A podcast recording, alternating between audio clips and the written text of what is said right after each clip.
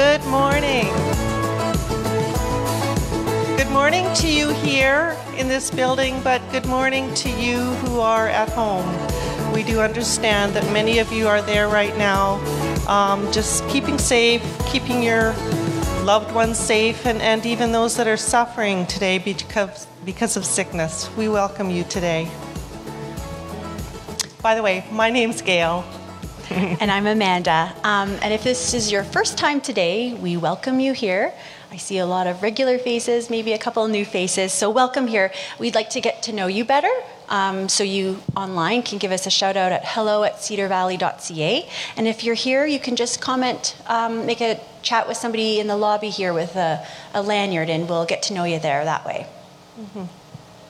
And we also have a way to uh, stay connected um, online, and you can also go there to cedarvalley.ca, and uh, you can find ways to uh, donate, uh, financially support the church and its ministries, and you may also sign up for a newsletter at cedarvalley.ca. All right, so we have some events coming up. Um, this coming Saturday, January 29th at 6:15 in the evening, we are hosting a watch party. So every year Village Church does a women's conference and um, it's online again this year. So they're having different groups have watch parties throughout the valley. So yeah, we would love to have you come here. Um, it's free. Anybody 14 and older. It's for people like younger, people like Gail.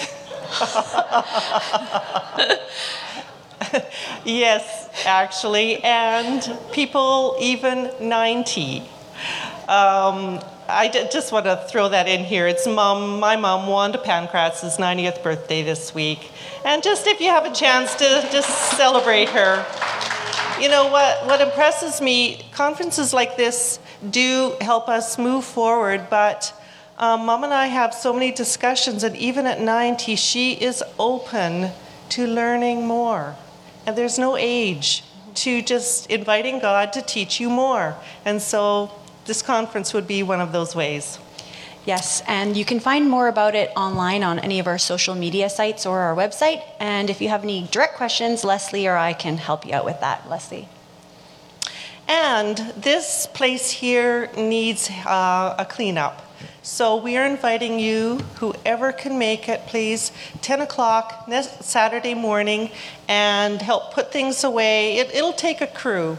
And we invite you to join us then. So, whoever can, uh, there's some heavy lifting to do, there's some just organizing to do. So, I'm sure there's a job for whomever can make it.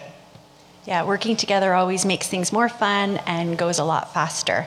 All right, we're going to get the service started here this morning. Uh, we're going to be led in a time of worship. Uh, there'll be lyrics here on the screen, and we invite you to worship with us um, in praise of our Lord and Savior Jesus Christ. Mm-hmm. And we do have a video lesson for the kids. And if you're joining us online, be sure to check out YouTube page for the full feature kids video.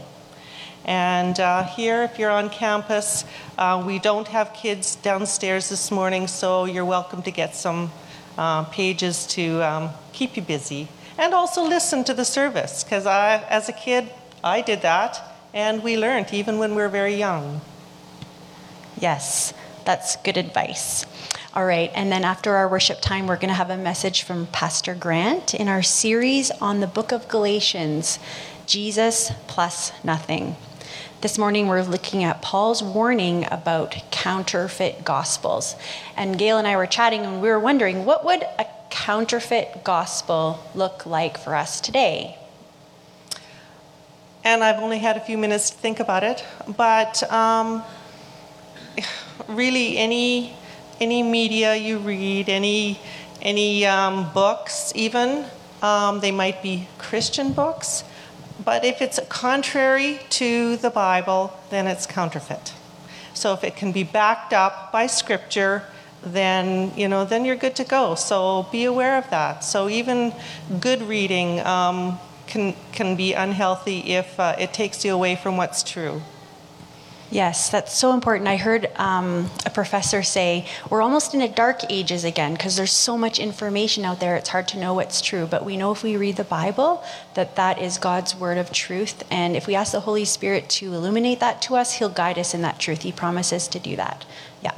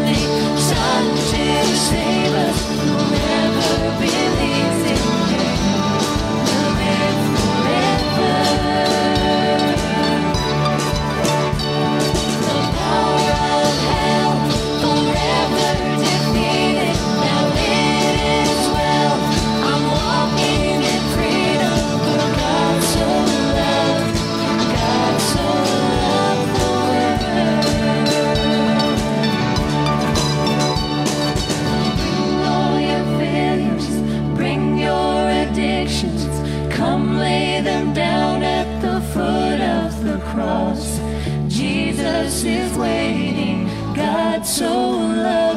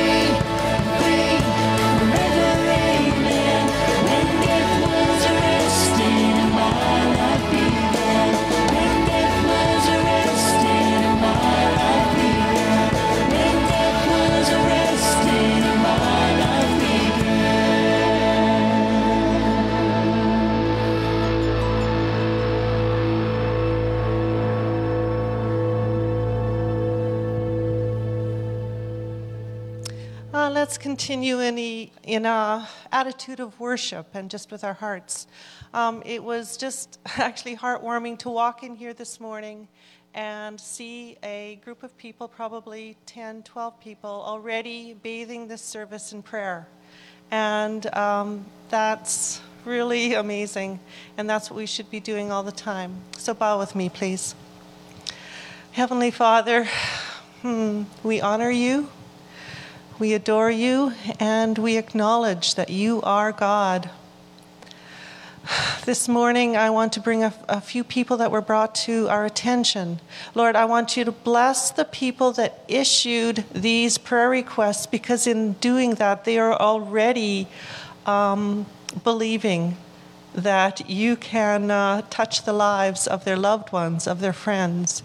So today, Lord, we uh, do pray for Harry and Gladys Huber and all the uh, struggles that they are going through right now. Harry been in the hospital for a couple of weeks now, and, and just what their future holds, and for their family, and for Don and Eleanor Lobb, Lord. Uh, them after 73 years being together, they are now having to be separate. Um, Don being sent to a, a home in Aldergrove, away from Eleanor. Lord, these and many others we lift before you, and we ask for your comforting hand in their lives, but in the lives of those who um, love them. Lord, so we thank you for, for your gifts and uh, for your blessing. And I just pray that uh, as Grant comes before us and presents your word. Amen.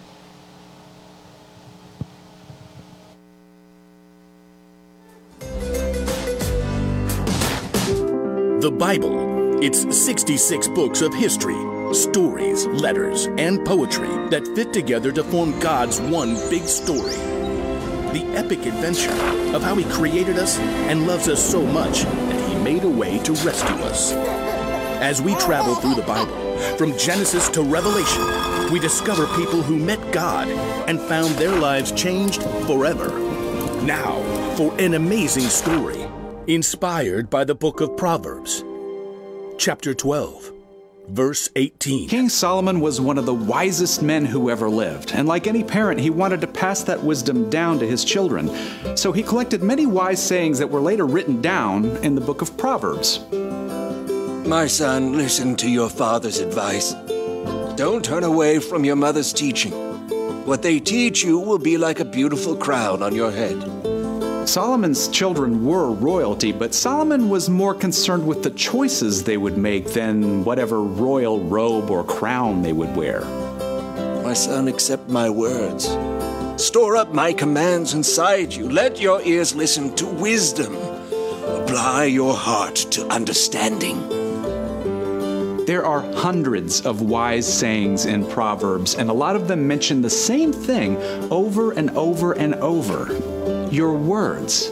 Yep. You remember that old saying? Sticks and stones may break my bones, but words will never hurt me.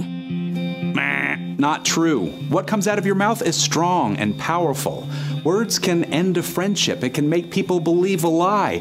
It can make people lose their trust in you. Here's what King Solomon had to say about it. The words of thoughtless people cut like swords, but the tongue of wise people brings healing. This is my double sword, commonly known as, yeah, scissors. Now, you might think that one tiny little comment might not really hurt anyone. That was a dumb thing to do. Can't you get anything right? Sorry, you can't sit here. Did you even look in the mirror? Crybaby. No big deal, right? I mean, it's not like any of these little cuts did any real damage. But deep down inside, none of us are just one layer. We're way more complicated than a single sheet of paper. Our stories have a bunch of different layers. So when you say, Just get over it. your words might cut way deeper than you ever imagined. Ouch! But there is a way to keep your words from slicing deep like this. Think before you speak. Take a few seconds, use your imagination. Maybe you feel like saying, You're a loser, so you'll never hear me say you're good enough. Stop. Ask yourself How would I feel if someone said this to me? Would it hurt? if the answer is yes, keep your mouth shut. Or better yet, change those words. You're good enough, so you'll never hear me say you're a loser. Your words can encourage and comfort, they can speak truth and bring wisdom. Hey, can I help? I'm really sorry you're having a rough day. I want you on my team. I love the way you always pick bright colors. You're really brave. Your words are so strong, they can make someone's day and help heal some pretty deep cuts. In fact, your words are one of the very best ways to fulfill the mission Jesus gave us. Love one another, just as I have loved you. If you love one another, everyone will know you are my disciples. Your words are your superpower. So, before you let a single word out of that mouth today, ask yourself Is it gonna hurt or is it gonna help? Like Solomon reminds us, the words of thoughtless people cut like swords, but the tongue of wise people brings healing.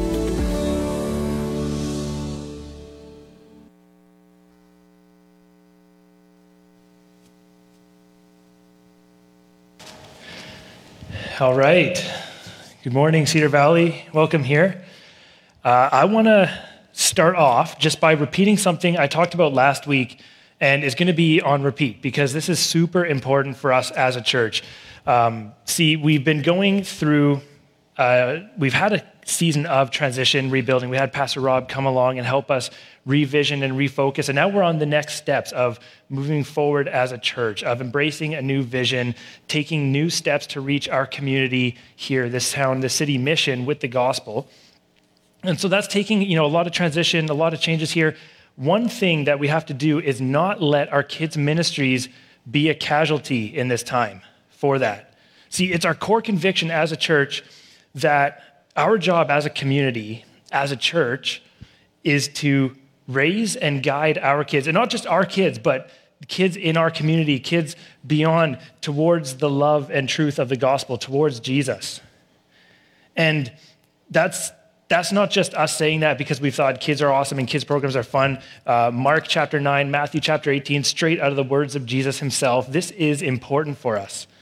And there's also a very uh, a tangible effect that we're experiencing here as a church too. And, and lots of churches, lots of organizations see uh, there's a trickle down effect. What's been happening for several months now, we haven't had a supervised and fully staffed nursery.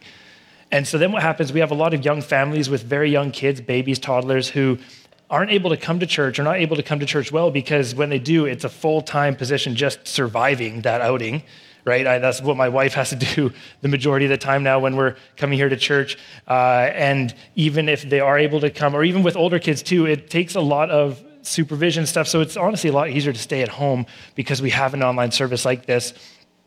But now what that is doing is keeping away. We have less adults who are talented and passionate, able to get involved in stuff like our worship ministries. So they're suffering, and our tech and media in, uh, ministries are suffering. We're not going to be able to get online quite as well. That's how we're able to connect constantly throughout all of this. Our host and greeting team starts to suffer. Our coffee suffers. Right? And then the volunteers who are here, they start to burn out. They get stretched way too thin. And so eventually we don't have music happening and we don't have the ability to get online and we don't have coffee anymore. And then you're stuck with me without music and without coffee. I don't want that. You don't want that either. But this is really important. Like, this has a huge impact. So, Cedar Valley, last week I made a call to action for you to get involved. If you're sitting here on campus, you have the ability to answer that call. If you are joining us online, you have that ability to answer that call because there's even uh, some online only specific ministries. We want to be able to do ministries online to kids as well. Don't think of this as something. I know when there's announcements up front like this, it's so easy to think, oh, somebody's going to do that. Somebody else is going to do it, right? Like the stat of how many people drive by a car crash without uh, thinking that somebody else has called 911. I do want to say thank you for those who did sign up last week. Fantastic. We did get some new recruits. There's still a lot of room to make this a healthy and thriving ministry, though. Um, and don't take this as a thing like, here's one response I've heard, and I, I actually got to call this out specifically. Um, a response of saying, well, let the parents do that, right? If, if you got a kid, like you should be doing that. The heart of that statement is take care of your own problems, your own needs, right? I don't need to do that. I want to share with you what happens a lot of times with church plants that grow and dig into the community, get successful. Actually, specifically a church plant. Uh, somebody was telling me the church I was born at grew out of um, not very many young families in it, but they decided that they needed to reach a community around them with a lot of young families. So they fully staffed a nursery, fully staffed a kids program with no kids or one kid maybe But the point was, it wasn't for their own needs. They wanted to serve the needs of the community that they were trying to reach with the gospel message. So that when people came to church, adults, kids, babies, seniors, grandparents, whatever it was, that everybody had ministry provided for them. Everybody had a place to go, something to do. So you don't need to be a professional to get involved in this. You just need to have a passion and a willingness, honestly, a desire to see our youngest generation grow and thrive and see what God's plan is for them. You get to be part of that. It's not something you do solo either. Um, we equip you. You work in partners or bigger teams, depending how it is. It's a place where you are set up to thrive, set up to succeed, and it's honestly a lot of fun. Our kids' ministries, whether it's the nursery, whether it's downstairs with our kids' programs, because at the end of the day, we want to be a vibrant and thriving community with ample room for all people of all ages to come and be poured into by our church, by Cedar Valley Church. So I'm just going to end with this uh, for this section here, and I'm going to be on repeat with this too for a while because this is really important.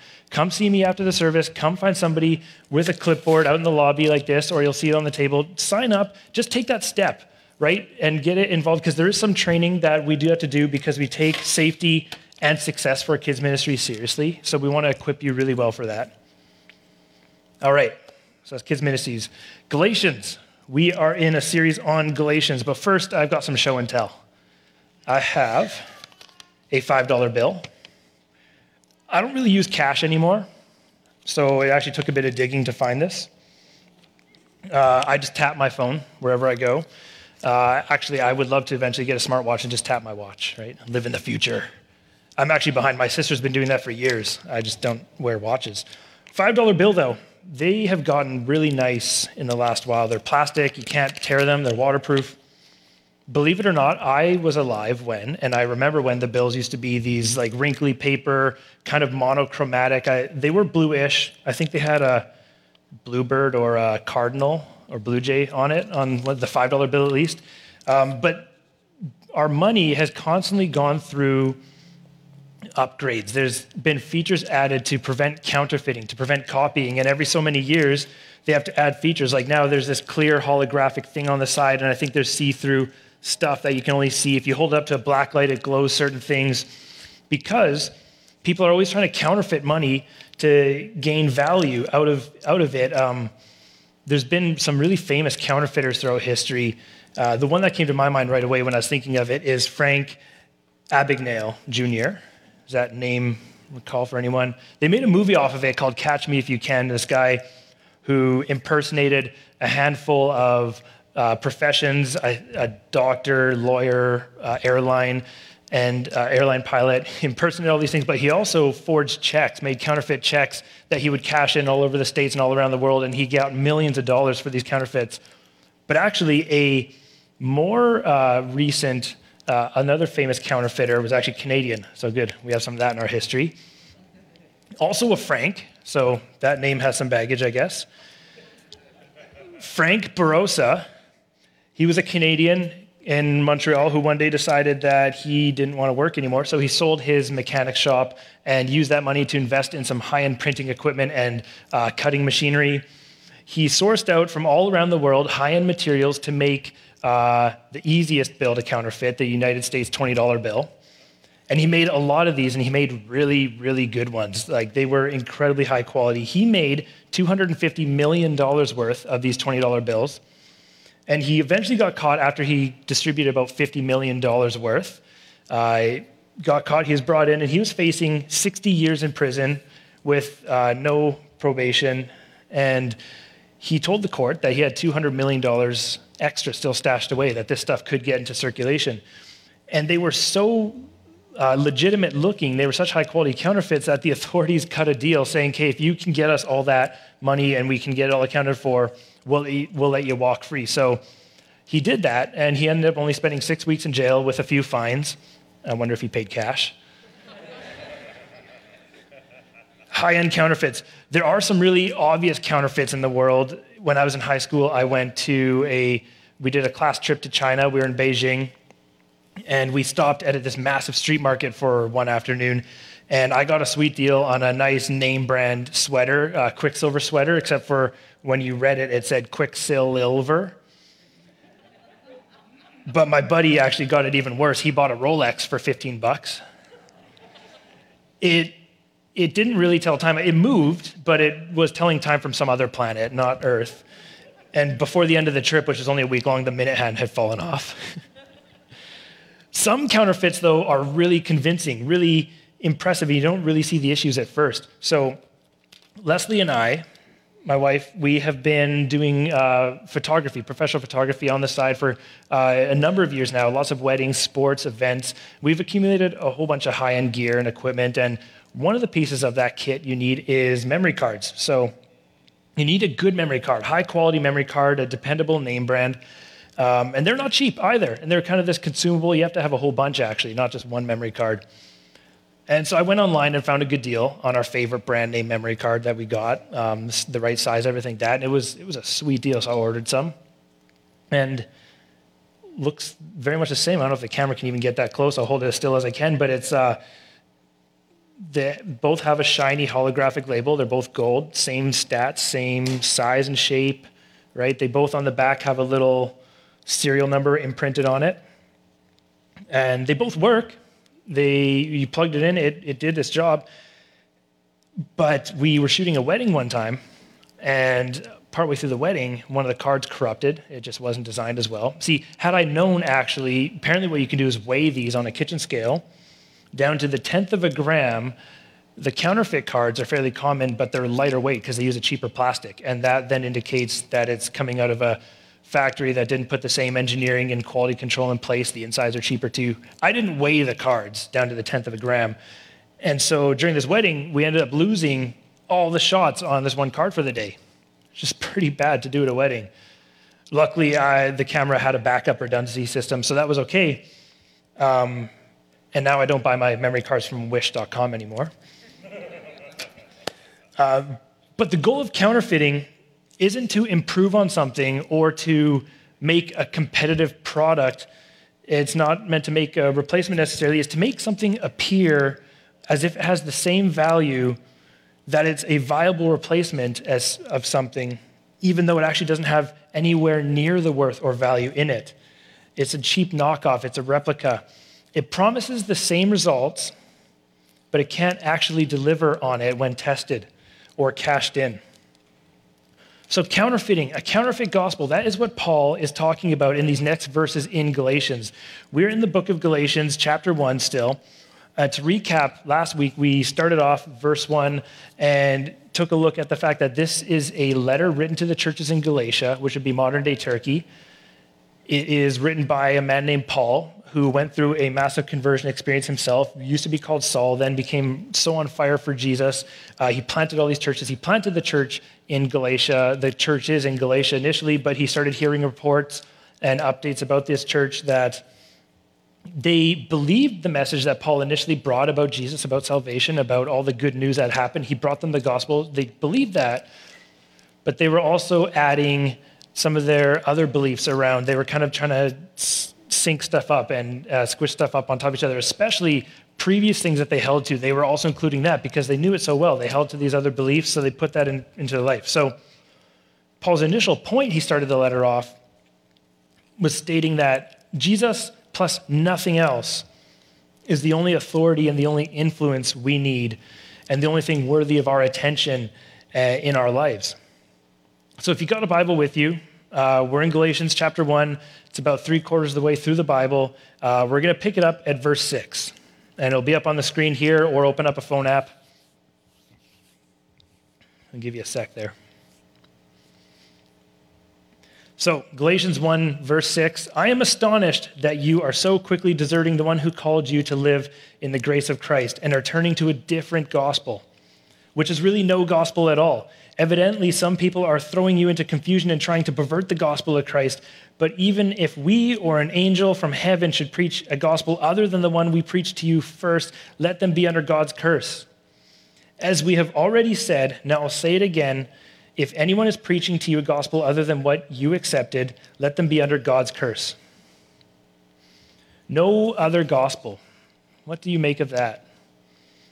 How do you answer this question? If I was to ask you, what is the gospel to you? Do you have a quick reply, something that comes to you?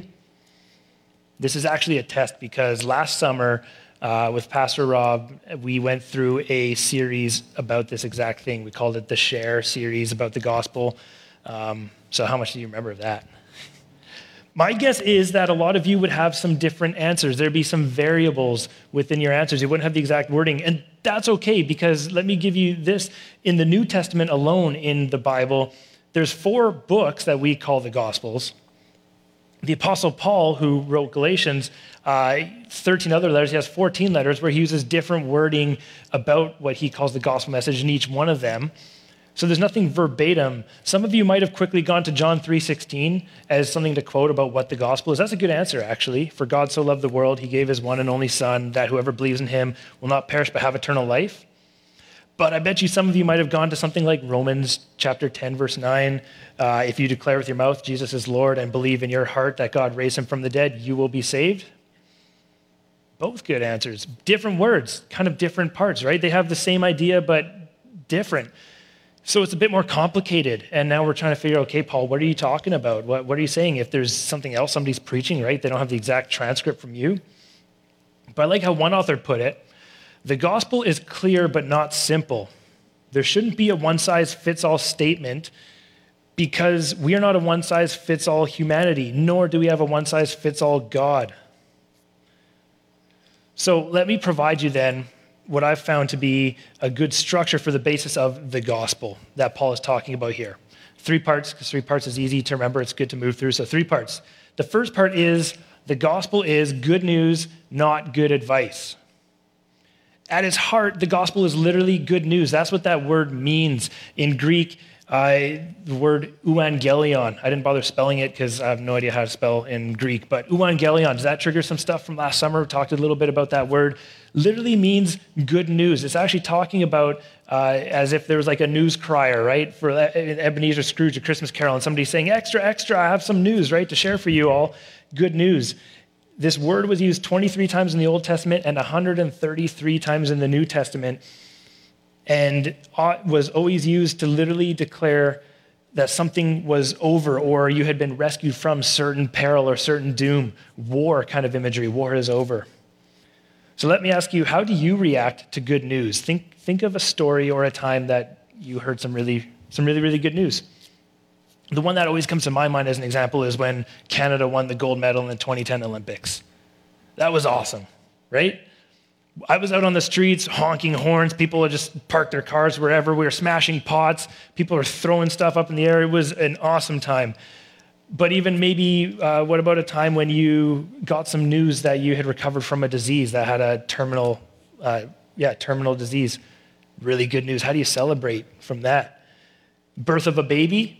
When our baby was born, and it was a, a C-section, so we were in the operating room and uh, whole, you know, doctors and nurses, and just a whole big moment. Deep down, Leslie and I both really wanted a girl. It, not even that secret. We, we were just hoping for a girl, right? But we didn't know. And then when it's all said and done, the surgeon holds up the baby, says, "Look what you got." But in the heat of the moment, and there's this clear screen, it's kind of cloudy. I was like, I don't know. I can't. I'm not a doctor. You tell me. And they said, It's a girl. Oh, we were super excited. And then we had actually thought, like, I wonder what our response would have been. Like, I hope we wouldn't have been disappointed if it was a boy. what about for all you Marvel fans out there, Avengers Endgame? Right when Iron Man finally won. When, yeah, sweet. There's a couple. There we go. Good. I saw that movie like three times. I told everyone about it.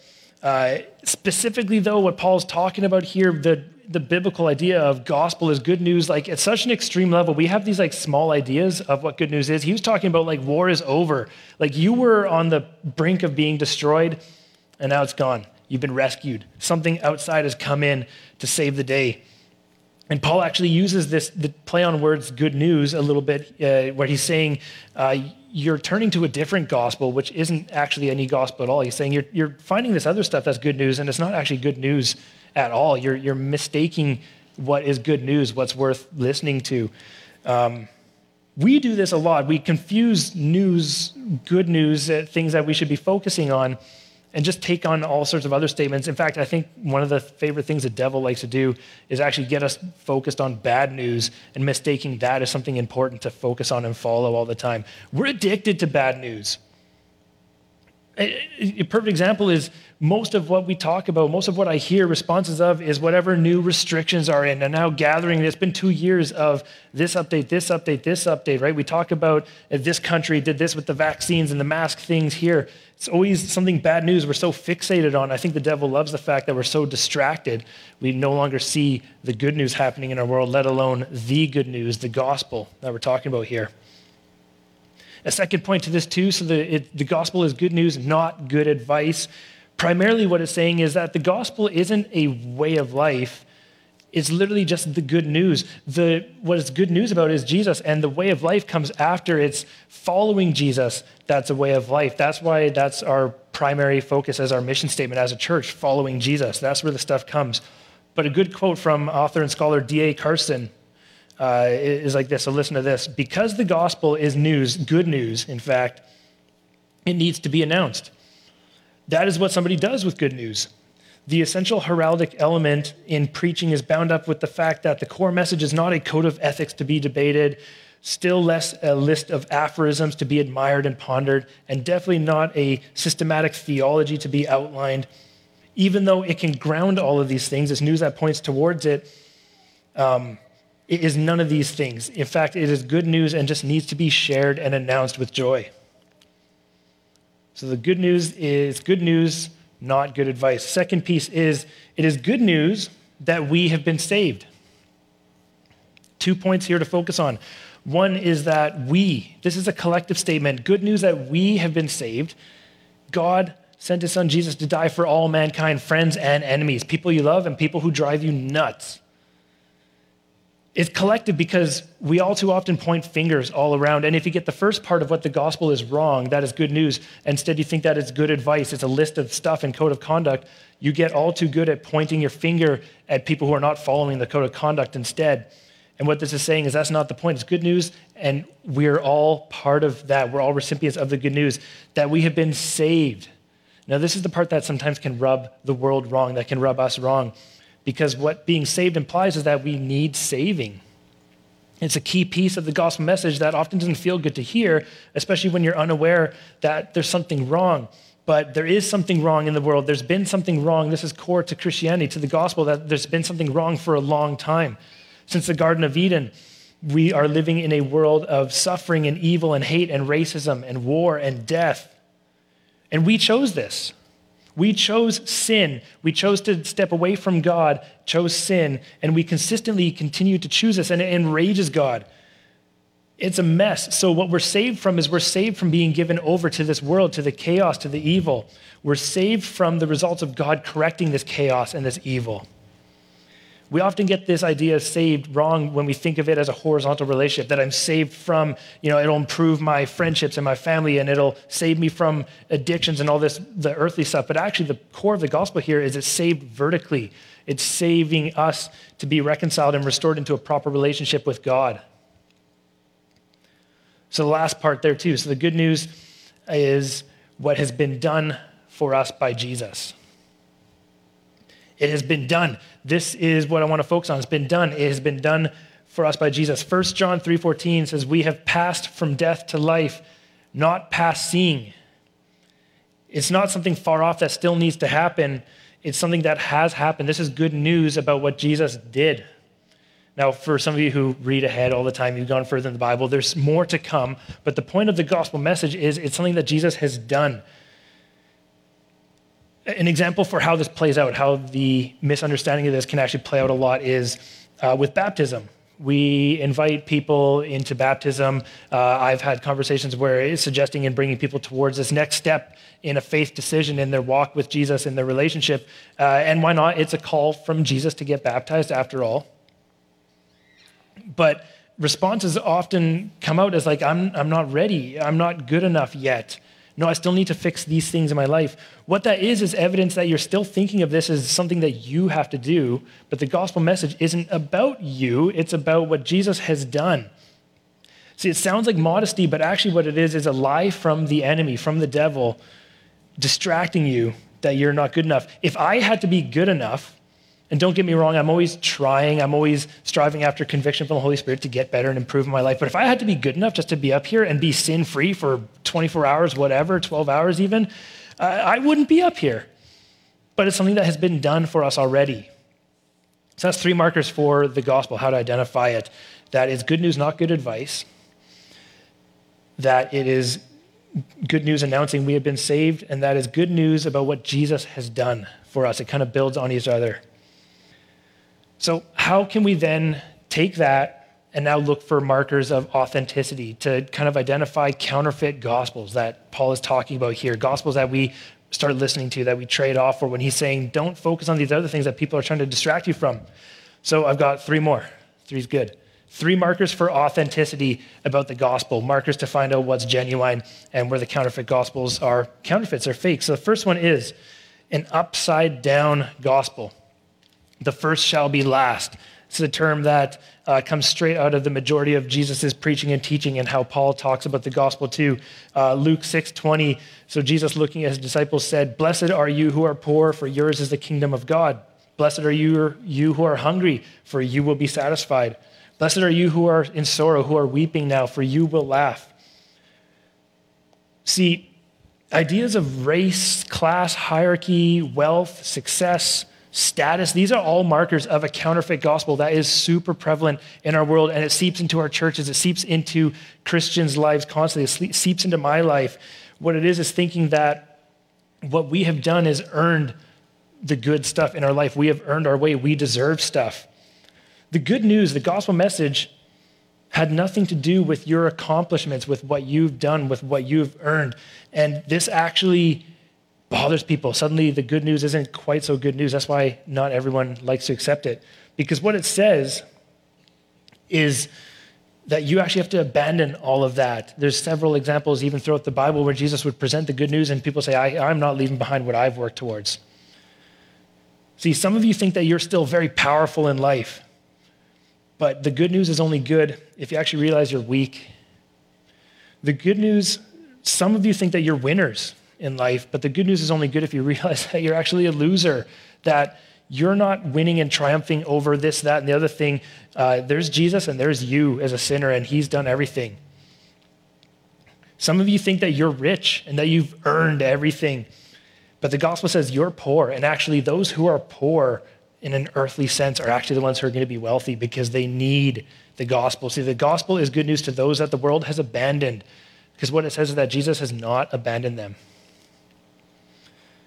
The second point is inside out. In Paul's words, the gospel is not a matter of eating and drinking, stuff that you do externally, but a matter of righteousness, peace, and joy in your heart.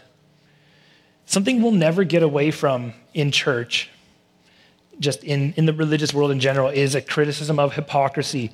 And that happens because a religious worldview ultimately creates code of conducts and systems of rules and ethics and things that we have to follow, but we'll never fully be able to follow them. Not every time, at least. They, some of these rules and ideas are really good. They guide us and give us kind of some fences and borderlines, but we end up worshiping a gospel that looks like a list of rules. And, and, and that's not the gospel message. Even if we could follow every single rule every single minute of every day, that's not the gospel. That doesn't save us. That's just a bunch of stuff that we're trying to do.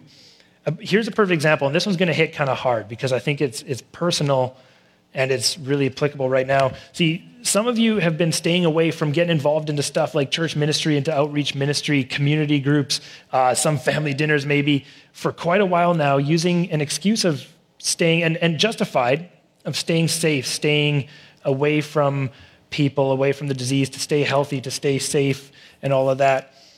But you're also heading out to the mall and to Home Depot to get whatever things. You're going to Ricky's restaurant, right? You can head off to whatever other gatherings. You start picking and choosing and realizing that this is actually fairly hypocritical. See, the rules you've made cannot be followed fully.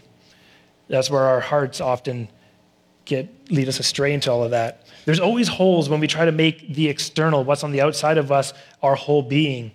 The counterfeit gospel mistakes all the guidance in Scripture and from the prophets from the Old Testament and all the statements from Jesus, which are designed to bring us closer to God. Instead, we pick and choose and find rules and systems that we can use to oppress other people and to take control of the world around us.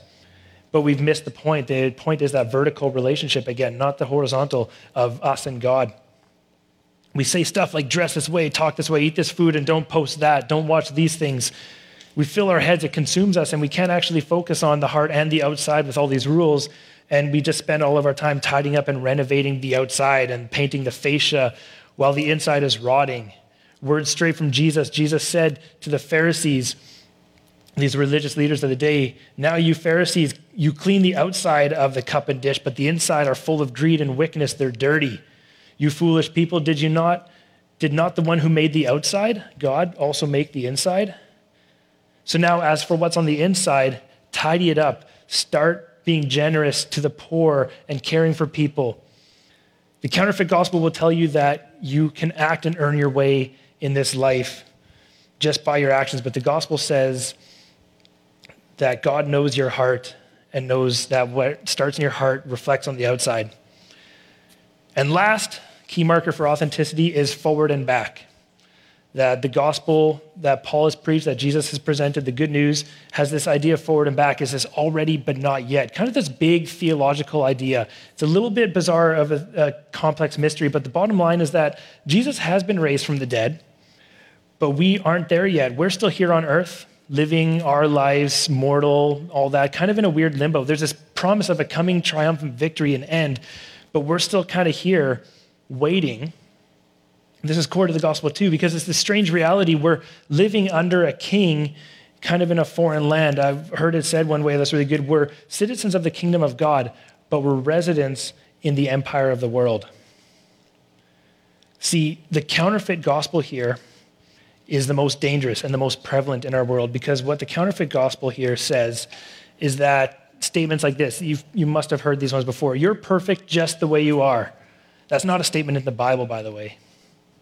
You don't need to change, you just need to be more of yourself. Just be who you are.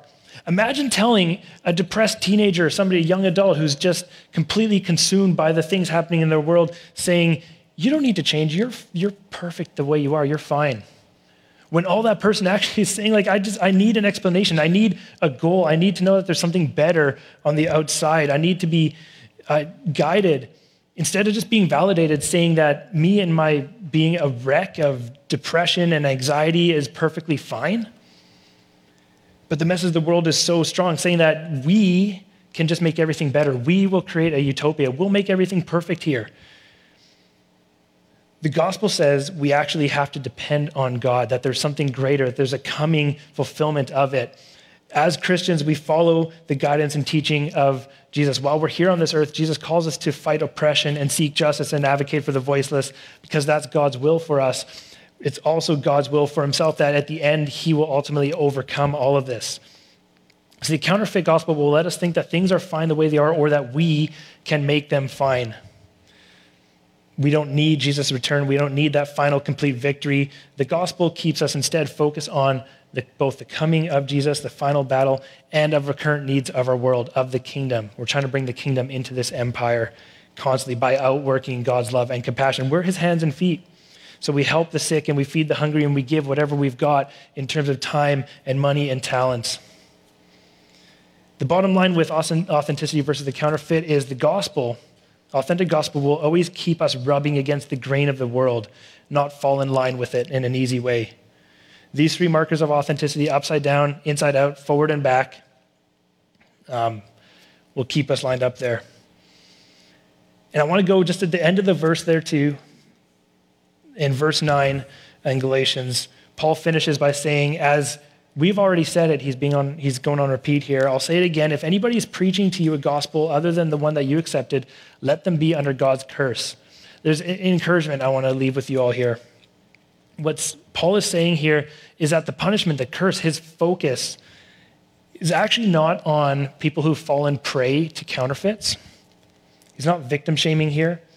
He's actually swearing a curse on those who are preaching it and proclaiming it and pushing these counterfeits forward as authentic. You're not punished for being led astray. Your calling instead is to learn how to dif- differentiate the true gospel and then announce that and share that because that's the point of good news as you proclaim it.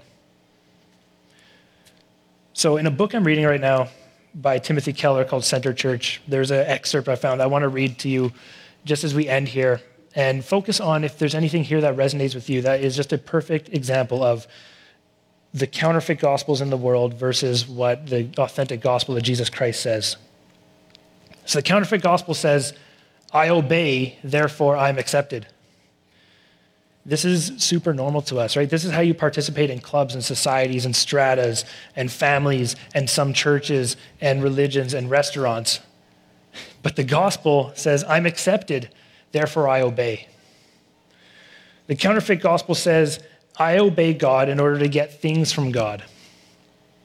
Super popular, the health and wealth gospel, the ones that are preached all over that say, get into this thing of Christianity and stuff will go better for you and you'll get better jobs and things will be rich and you'll get a nice car.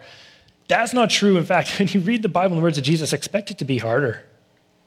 The gospel says, I obey God to get God. I delight in him and I want to resemble him. I'm made in the image of God, so I want to look more like him. The counterfeit gospel says my motivation is based on fear and insecurities. The genuine gospel says I am secure because Jesus has done the work. My motivation is based on joy and thanksgiving.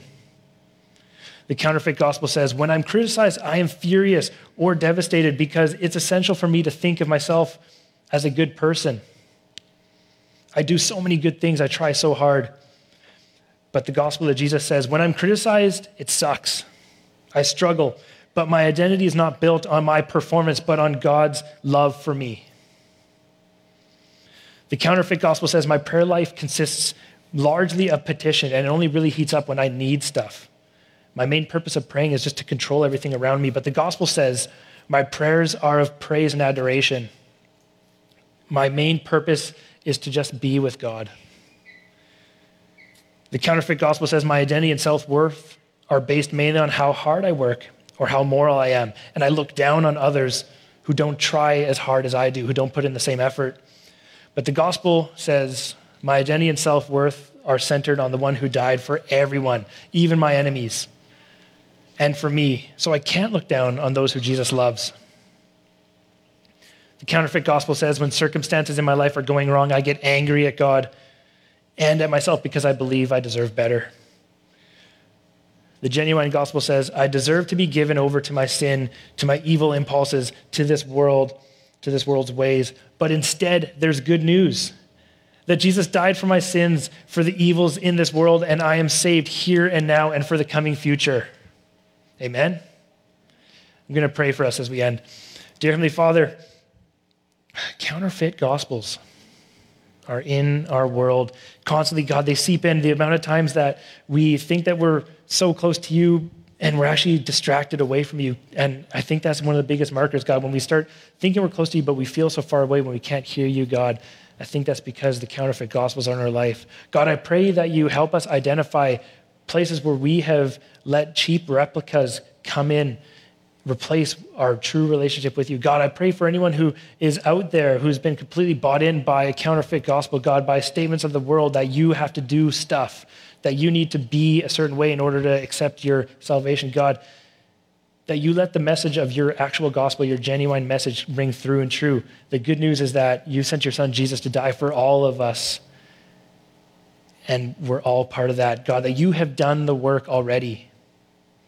God, I just pray as we go here from this day uh, that you encourage us to be able to quickly identify the fakes out there, to focus on your word. God, as Paul's letters to the Galatians here, that we can be reminded of the fact that there's one true message and all this other noise in the world we need to criticize, that we need to actually take and move through and study and discern between and not just believe whatever's coming in.